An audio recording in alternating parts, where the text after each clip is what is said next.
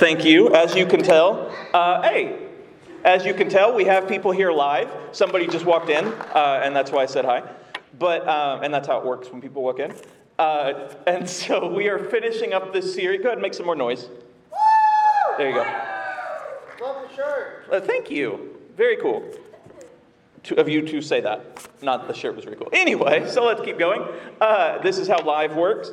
Uh, we are in, ending the series this week. It was it's called summertime, and we've been talking about wisdom. Uh, we've been talking about how it's important to gain wisdom every day. How knowledge is wonderful, and, and it's always good to learn more. It's always good to study. It's always good to pay attention in class. It's always good to do your homework and do as well as you can in class. You know, your, how well you can do is, a, is based on each different person. But more important than all of that is how you use that knowledge and how you live your life, and that's wisdom. Uh, you can be incredibly smart but have no common sense, and some of you have probably met people like that. Uh, maybe some of you are people like that at times.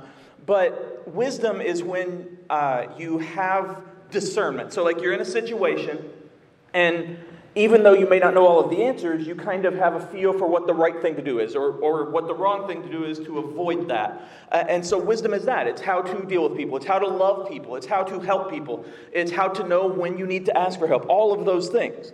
And we talked about your best route and, and how Proverbs in Proverbs it says, you know, if you trust God, if you trust in Him, if you put Him first, and you don't lean on your own understanding, He'll direct you.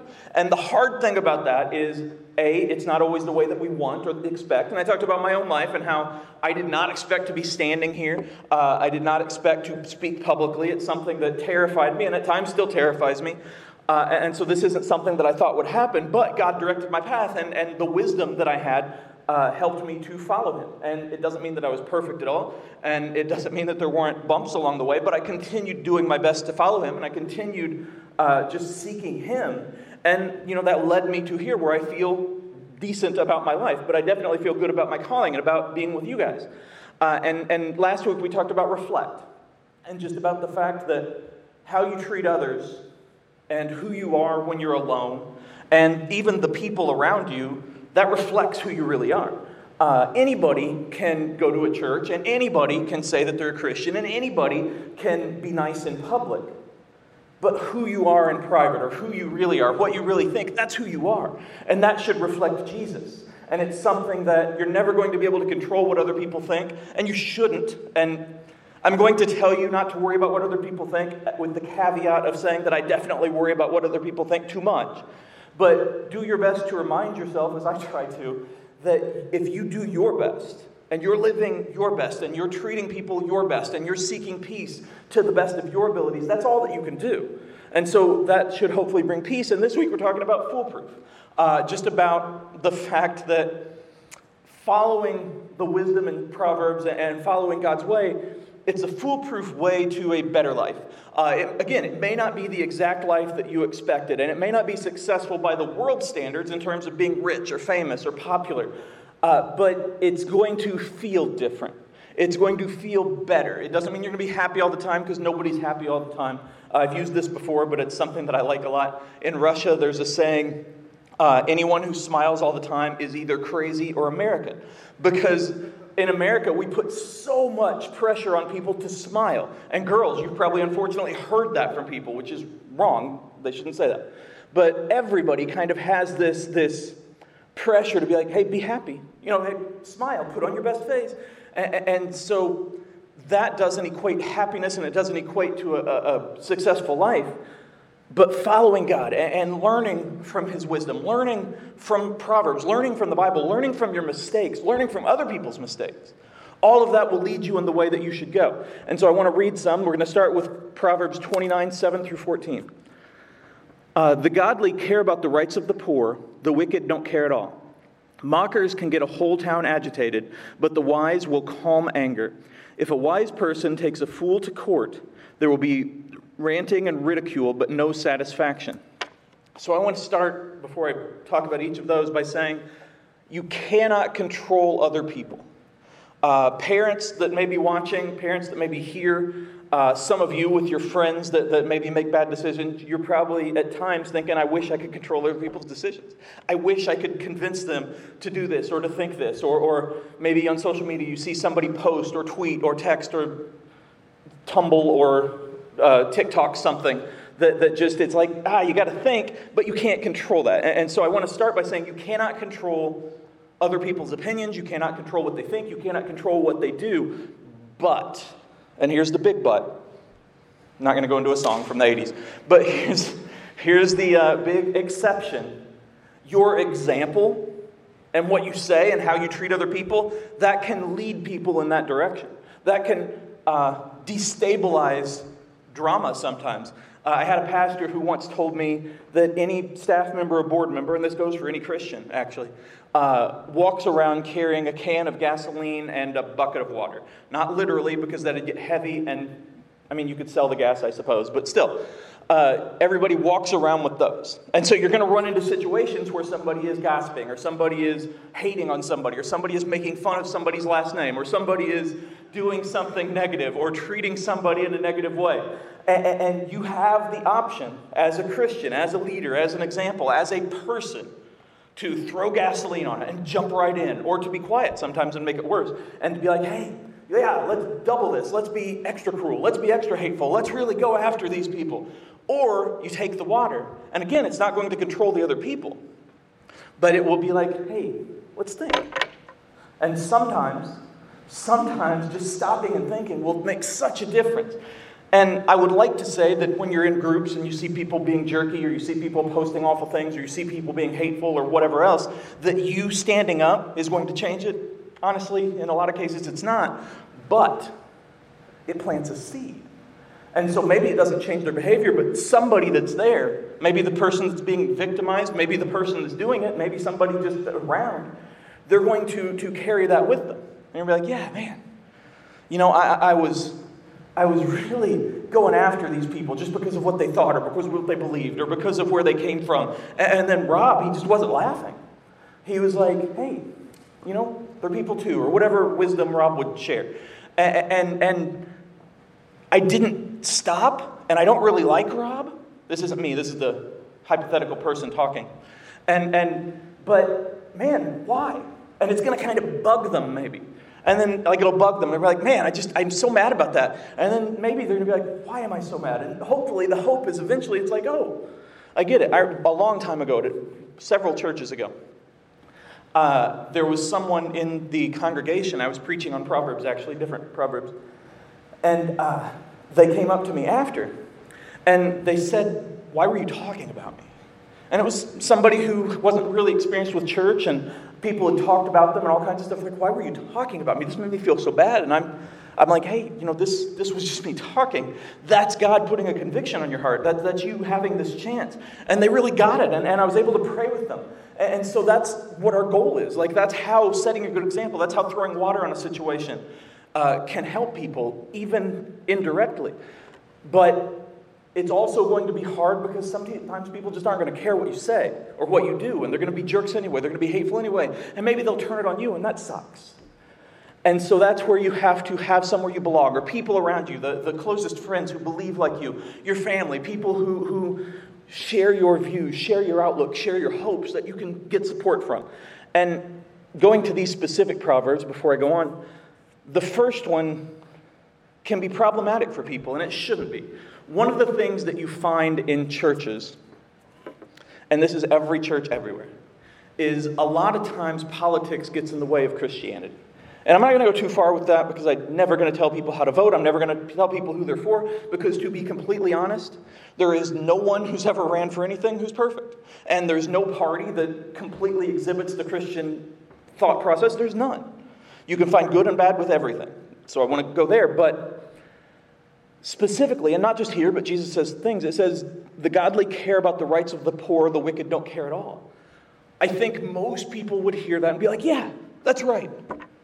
But then they'll also say negative things or uh, be negative about someone who doesn't have the money or be negative about somebody who, who doesn't live like they do or doesn't think like they do. And, and that's hard because that sends this message that you don't care. And I don't believe that they don't care. I believe that sometimes we don't realize that what we do and what we say actually matters. It actually reflects what we think. Sometimes we just get caught up in the politics of it all. Everybody does.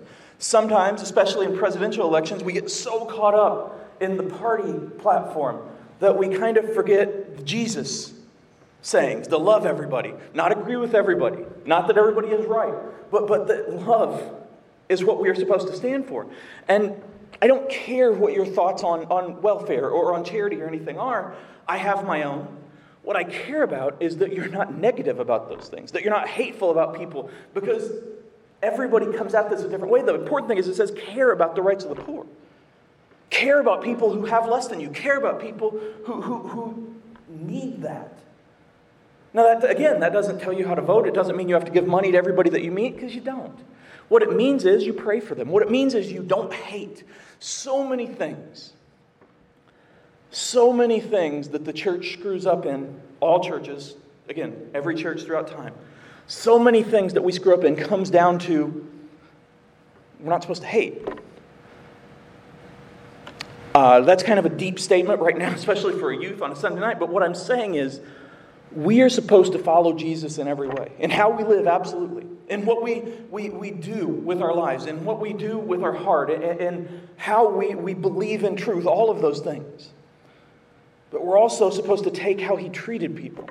And I come back to this often, but I come back to the woman at the well. And she committed adultery, and she'd done it several times. Uh, the Chosen, I don't watch it a lot, but it actually does like a, a, an episode about this story. And, and, she, he's at the well, she's at the well.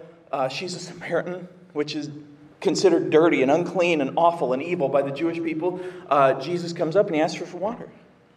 And at first, she's like, What are you talking to me for? Because most people would just spit at her or walk by her or insult her or say bad things about her. Regardless of whether she sinned or not, what does that help? Imagine if uh, you've just done something wrong. And let's say it's legit wrong, like something that is absolutely wrong and there's no question and you know it's wrong. And then somebody comes up to you and says, You're going to hell right now. You're so stupid. You're so evil. You're so wrong. And, and the act, again, is wrong. But how are you feeling about that person? Like, are you listening to the next thing they say about salvation or the next thing they say about come to church? No, you're like, what? And so Jesus, he told her, he's like, hey, you committed adultery. Straight up. Didn't hide it. But he said it in a loving way, in a gentle way. And then she changed the subject. And this is the part that I love and the part that I talk about so much to adults and to teens and to everybody. She changed the subject. And so often, especially in today's world, that's when we stop and say, Whoa, you listen to me. I know what's best for you, and maybe you do. And I know what's right, and maybe you do. But you basically hit her over the head and say, Listen, listen, listen. But what did Jesus do? He said, Oh, yeah. And he answered what she asked. It didn't change his truth. He didn't stop saying it. He didn't change his mind. But as they went, she realized, Hey, he sees me as a person. He cares about my heart, not just about me going to his church and not just about me being like him, not just about me saying he's right. He cares about me. And so she finally is like, You're the Savior. And then this is the key part she goes and helps other people to see him.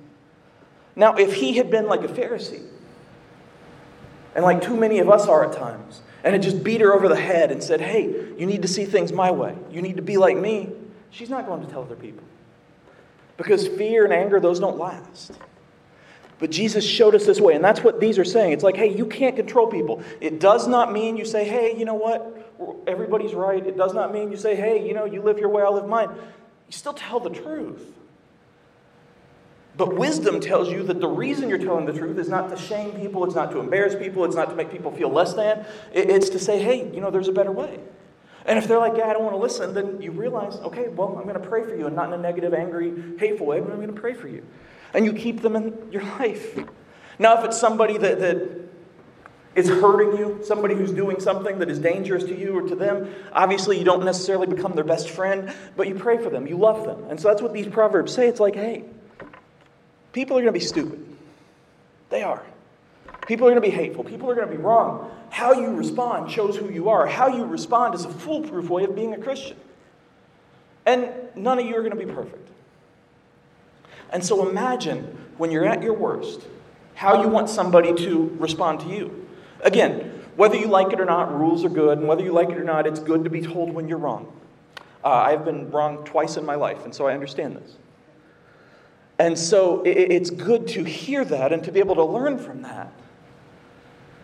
But also to feel that the reason you're being told that is not to embarrass you, not to shame you, not to make you feel like you're less than, but to help you, to show you that the person cares about you. And that's what we're supposed to do, and that's what these say. Your heart is shown through your actions. Uh, next scriptures. Uh, the bloodthirsty hate blameless people, but the upright seek to help them. Fools vent their anger, but the wise quietly hold it back. If a ruler pays attention to liars, all his advisers will be wicked. So, starting from the last to the first, when you surround yourself, and I'm talking your best friends, I'm not talking just people that you know, when you surround yourself with people who just say yes all the time, or who uh, never tell you when you're doing something wrong, or who do wrong things, or who believe like negative things about your faith or about you or whatever, when you surround yourself with people like that, that's going to affect you. There's a saying that one rotten apple spoils the bunch. Uh, in reality, and I don't know a lot about fruit, I don't understand fruit, but I mean, I know what it is, I understand that it exists. But uh, if you actually have a rotten apple and you leave it with other apples, like they literally start to rot. And so, what that means is not, hey, if you have a friend who isn't a Christian or you have a friend who did the wrong thing, that doesn't mean that you're immediately going to become that person. But it means that the more you ignore what you know is right, the more that you, uh, you know, surround yourself with people that just bring out the worst in you, the more the worst in you becomes who you are. Uh, one of the things that I talk about a lot is relationships. I talk about it once a year for sure, and then I bring it up from time to time. It's always tempting to think, I can change them. And that's not just for relationships, it's for literally everything. Uh, if you pay attention to sports at all, every coach thinks, I can change them. Uh, Antonio Brown has been on a lot of teams, and it's because he's great. He's got amazing wide receiver skills, but he films talks in the locker room and like does this crazy stuff and he's mean to people and all this stuff and i'm not going to get into it my point is he's going to keep getting teamed because people keep thinking hey i can fix him and so with relationships often we get into that like hey man they're so cute. And i can fix them. Anytime this is part of wisdom anytime that, that your entire goal for getting close to somebody in any way is i can fix them that's the wrong reason to get close to them. Now, as friends, you can help people, but again, your closest friends and the people that you date, they need to, to feel like you. Doesn't mean you need to be the exact same, but what I'm saying is you need to have this same base morality. Because more often than not, when you date somebody or you're really close with somebody who just does the wrong thing, it's always going to be easier to stop going to church. It's always going to be easier to, to give in to things than it is to hold strong. It's always. And so it's very rare that it's the person who's doing the bad thing that gets changed. Now, that doesn't mean that people don't change because they do, but it takes time and it doesn't take us. We can't change anyone. No one here, no one in the church, no one anywhere can change anyone. We can show them a better example, we can help them in ways, but then God takes hold. And that's our job is to show that way and then go from there. It's not our job to fix people because we can't. And so this just goes on. Fools vent their anger. Uh, I know that Facebook's an old person thing now, uh, and I don't read it all that much, but essentially all of Facebook, um, sadly, especially from Christians on Facebook, is negative. It's angry. It's hateful. It's this person sucks and this is why. And that's because people want to vent their anger on there because people, even though your picture is there and even though your name is there, it's like this is anonymous. Nobody can see me. And so I would, I'm not going to encourage you to get Facebook because don't. But uh, Facebook, Twitter, whatever you, social media you have, uh, look at the negative things from Christians or from whoever, the negative things, and then imagine that person saying it to the other people in person. Most of the time, you're not gonna, unless you're completely devoid of empathy. And so that's what the internet has become. And so this says, hey, Fools vent their anger. It doesn't, mean, it doesn't mean that only fools get mad. It doesn't mean that only fools talk about it, because when you're angry, you should talk about it. What it means is fools, and Solomon's words, not mine, fools uh, use their anger as a tool to hurt other people. They use their anger as a reason to hate. They use their anger as a reason to take away from somebody else. But the wise, they quietly hold it back. It doesn't mean they keep it in. They tell the truth, they're honest, they help people, but they don't react in anger. Because getting angry is not the sin part of that, it's reacting in anger. Because everybody gets mad. But it's how you treat other people in that anger. It's how you treat other people at your worst. It's how you treat other people when you're hurting. It's how you treat other people when you disagree with them. That's the wisdom of, of following Him. And then this is the part that I wish were different. I wish a lot of this were different sometimes. You can live your best life. You can be the, the, the greatest Christian of all time. You can be the nicest person, the kindest person, the most honest person, the most successful person. You can treat everyone with respect and love and, and, and just be awesome. And people are going to hate you. Not everybody, but some people. And some people will hate you for stupid reasons that don't make any sense. Some people hate you because you disagree with them. Some people just hate you because they want to hate you. And that sucks. I would love to be able to tell you, I'd love to be able to tell everybody that once you become a Christian and you follow God, then you're good.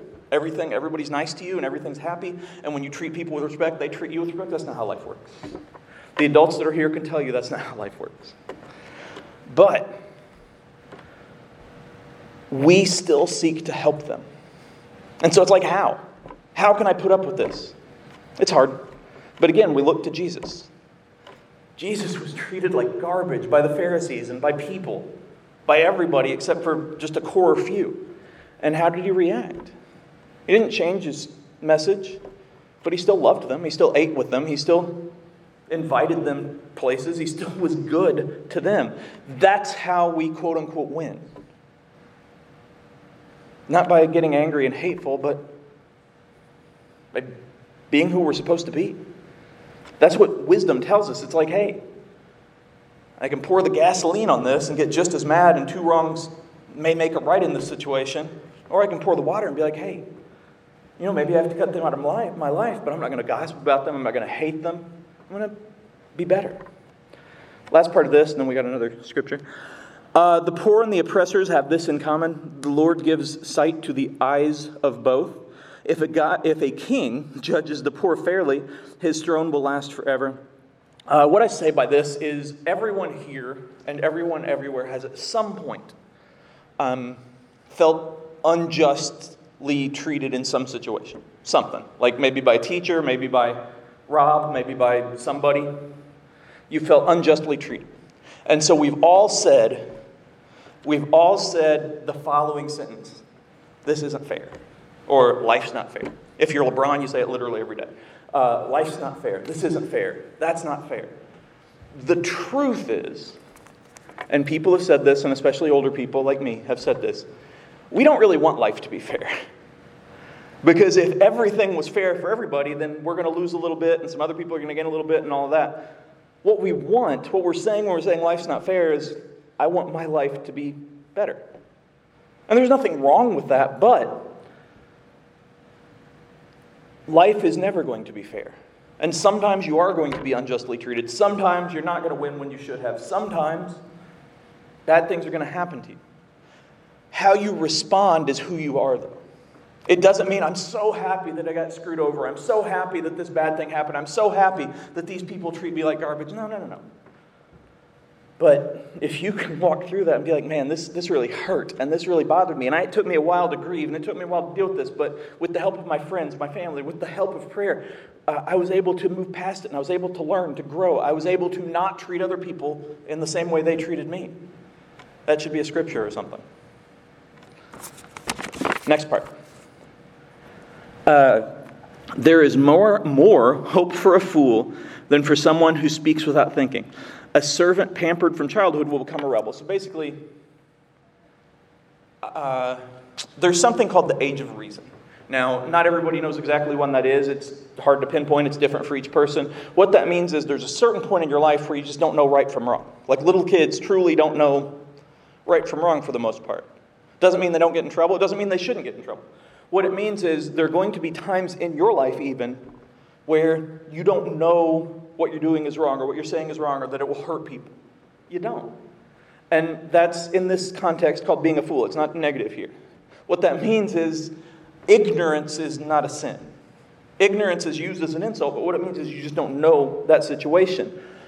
But to speak or to act while you know that something is wrong, or know that something hurts somebody, or know that something is negative, know that something is hateful, that's hopeless. And so, what this says is, you know, if you don't know something, you can learn it and you can grow and you can move on from it. But if you know it and you still don't care, what are you doing? Too often, we use that as an excuse to really spout out our opinions.